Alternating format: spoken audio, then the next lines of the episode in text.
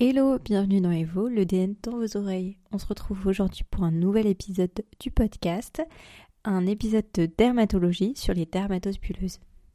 Alors, les dermatoses bulleuses auto-immunes, DBAI, qu'est-ce que c'est? C'est un groupe hétérogène de maladies auto-immunes qui sont assez peu fréquentes. C'est des maladies qui sont définies par la présence d'immunoglobulines au niveau de structures de cohésion au niveau de la peau. Et donc, ces deux structures peuvent être la cible d'auto-anticorps Selon la cible, on distingue globalement deux grands groupes, les DBAI intraépidermiques et les DBAI sous-épidermiques. Alors pour commencer, un petit rappel, la cohésion dans la peau, elle est permise par plusieurs systèmes. On a les desmosomes qui sont entre les kératinocytes dans l'épiderme et on a également la jonction dermoépidermique entre l'épiderme et le derme. Et donc ces structures, elles peuvent être la cible d'auto-anticorps et selon la cible, on distingue globalement deux grands groupes de maladies. On a d'un côté les DBAI intraépidermiques et de l'autre côté les DBAI sous-épidermiques. Dans les DBAI intraépidermiques, les auto-anticorps atteignent les desmosomes. Il y a ainsi un détachement entre les kératinocytes qui est à l'origine de bulles qui sont flasques et fragiles. Les DBAI intraépidermiques correspondent au pemphigus, dont il existe trois grands types que l'on décrira plus tard. Les DBAI sous-épidermiques correspondent à des maladies où les auto-anticorps atteignent cette fois la jonction thermoépidermique. Il y a alors un détachement qui se fait entre le derme et l'épiderme qui cause des bulles qui sont tendues. Parmi les DBAI sous-épidermiques, on retrouve la plus connue, la pemphigoïde bulleuse. Alors, un petit point d'épidémiologie. Le pemphigus touche une population environ de 40-50 ans. La mortalité, elle est d'environ 10% pour le pemphigus, principalement dû aux complications qui sont iatrogènes. La pemphigoïde bulleuse est la dermatose bulleuse auto-immune la plus fréquente. Elle touche des personnes qui sont plutôt âgées, de plus de 70 ans, le plus souvent. Le taux de mortalité à 1 an est de 30 à 40%, principalement causé par des complications infectieuses ou cardiovasculaires qui sont favorisées par les traitements. Au niveau des facteurs de risque, euh, les pemphigus peuvent être déclenchés par des médicaments. Ils sont aussi parfois associés à d'autres maladies auto-immunes comme la myasthénie, le lupus, le syndrome de couche sur graine ou encore la polyarthrite rhumatoïde. Au niveau de la pemphigoïde bulleuse, on retrouve une association avec d'autres maladies comme les AVC, l'Alzheimer ou encore Parkinson. Alors, quand est-ce qu'il faut évoquer ce diagnostic? On y pense quand cliniquement on retrouve des lésions cutanées ou muqueuses à type de bulles. Alors les bulles, ce sont des lésions liquidiennes superficielles de moins de 5 mm. Il faut également y penser devant des érosions post-bulleuses qui sont parfois croûteuses. Il faut également y penser devant un décollement en linge mouillé ou devant un signe de Nikolsky. Le signe de Nikolsky étant un décollement cutané qui est causé par un frottement sur peau. Et il traduit un décollement qui est intra-épidermique. La confirmation diagnostique, quant à elle, elle se fait grâce à la réalisation de deux biopsies cutanées, une pour analyse histologique et l'autre pour un examen en immunofluorescence directe. Alors, devant des bulles, il faut éliminer les autres diagnostics différentiels, comme la toxidermie bulleuse, qui est à éliminer du fait de sa gravité. Alors, la toxidermie bulleuse, euh, on la distingue par son début qui est brutal, avec une évolution qui est rapide euh, et des signes généraux qui sont présents.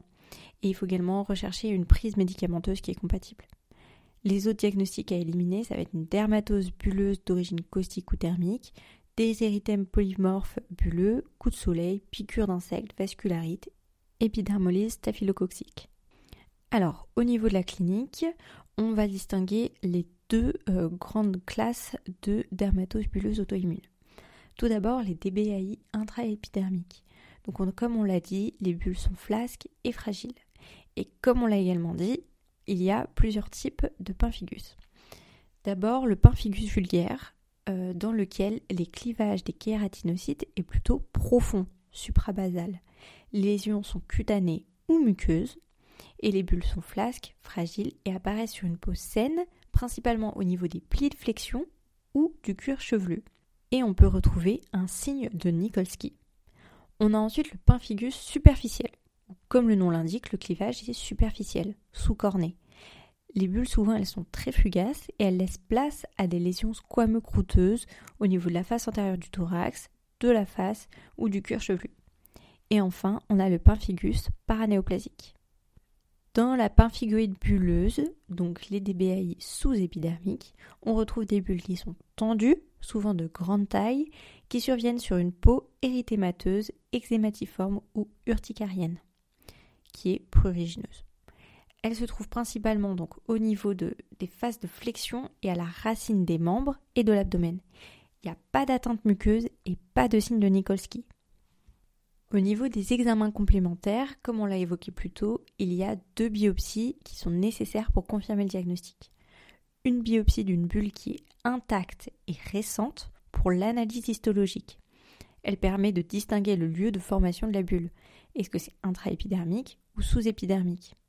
La deuxième biopsie doit se faire en peau saine pour l'immunofluorescence directe qui permet de déterminer l'origine auto-immune si elle est positive. Si l'immunofluorescence directe est négative, le diagnostic de dermatose bulleuse auto-immune est écarté. Et selon la pathologie, on peut observer différents dépôts. On peut observer des dépôts d'anticorps IgG et C3 soit autour des kératinocytes pour les DBAI intraépidermiques ou le long de la jonction dermoépidermique pour les DBAI sous-épidermiques. Dans les examens nécessaires, on va également faire un prélèvement sanguin dans lequel on fait une immunofluorescence indirecte cette fois à la recherche d'anticorps circulants. Dans une DBAI intraépidermique, on mettra en évidence des anticorps anti-substances intercellulaires, tandis que dans une DBAI sous-épidermique, on observera des anticorps anti-membrane basale. On fait également un ELISA ou Western blot qui permet de déterminer les antigènes reconnus par les auto-anticorps circulants. Donc il s'agit de la desmogléine 1 et 3 pour le pemphigus et pour la pemphigoïde, ce sont l'anticorps anti-BPA-G1 et anti-BPA-G2. Et à la NFS qu'on fait également, on retrouve une hyperéosinophilie dans la pemphigoïde bulleuse. Ok, on finit par la prise en charge. Le traitement du pemphigus, il comprend une corticothérapie à forte dose par prednisone, 1 à 1,5 mg kg par jour, on peut également utiliser le rituximab, qui est un anticorps monoclonal ciblant euh, CD20, qui peut être également proposé en première intention. Pour la pemphigoïde bulleuse, on part sur une corticothérapie qui est locale, 6 à 12 mois, ou générale en cas de forme limitée, avec une dégression sur plusieurs mois. Il y a également des mesures qui sont propres à toutes les maladies bulleuses.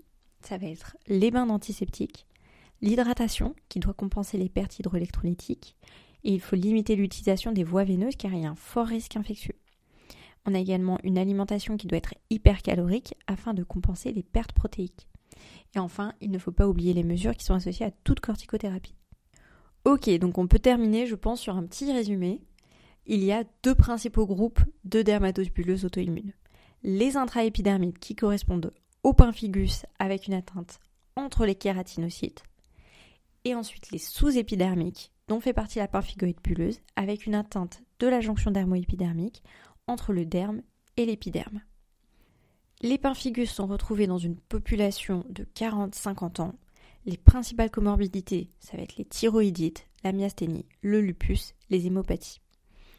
Les lésions, elles sont retrouvées au niveau des plis et du cuir chevelu, avec des bulles qui sont flasques, sur peau saine, avec des érosions et une atteinte muqueuse qui est possible et on peut également avoir un signe de Nikolsky. Donc dans les deux biopsies qu'on fait, on va retrouver des bulles qui sont intraépidermiques. À l'immunofluorescence directe, on va avoir des dépôts qui sont au pourtour des kératinocytes et qui ont un aspect en maille. À l'immunofluorescence indirecte, on retrouve des anticorps anti-substances intercellulaires et des desmogléines 1 et 3 à l'ELISA. Et le traitement se fait par corticothérapie générale. La pemphigoïde bulleuse est la dermatose bulleuse auto-immune la plus fréquente. Elle atteint les personnes âgées avec pour principale comorbidité AVC, Alzheimer, Parkinson. Cliniquement, on a un prurite qui est important et les lésions sont symétriques avec des bulles qui sont tendues sur une peau qui est lésée, eczématiforme, urticarienne. Pas d'atteinte muqueuse et pas de signe de Nikolsky. À l'immunofluorescence directe, on a des dépôts qui sont linéaires le long de la jonction dermo-épidermique. À l'immunofluorescence indirecte, on retrouve des anticorps antimembrane basale et des anti-BP 180 et BP 230 à l'ELISA. À la NFS, on a une hyperiosinophilie. Et le traitement se fait par corticothérapie locale ou générale. Bon, je crois qu'on a fait à peu près le tour sur cet item. Il n'est pas évident, mais facile à faire tomber au concours, donc assez important à voir. J'espère que j'aurai été assez claire sur la distinction entre les deux pathologies. Et puis, euh, on se retrouve très bientôt pour un nouvel épisode. À bientôt!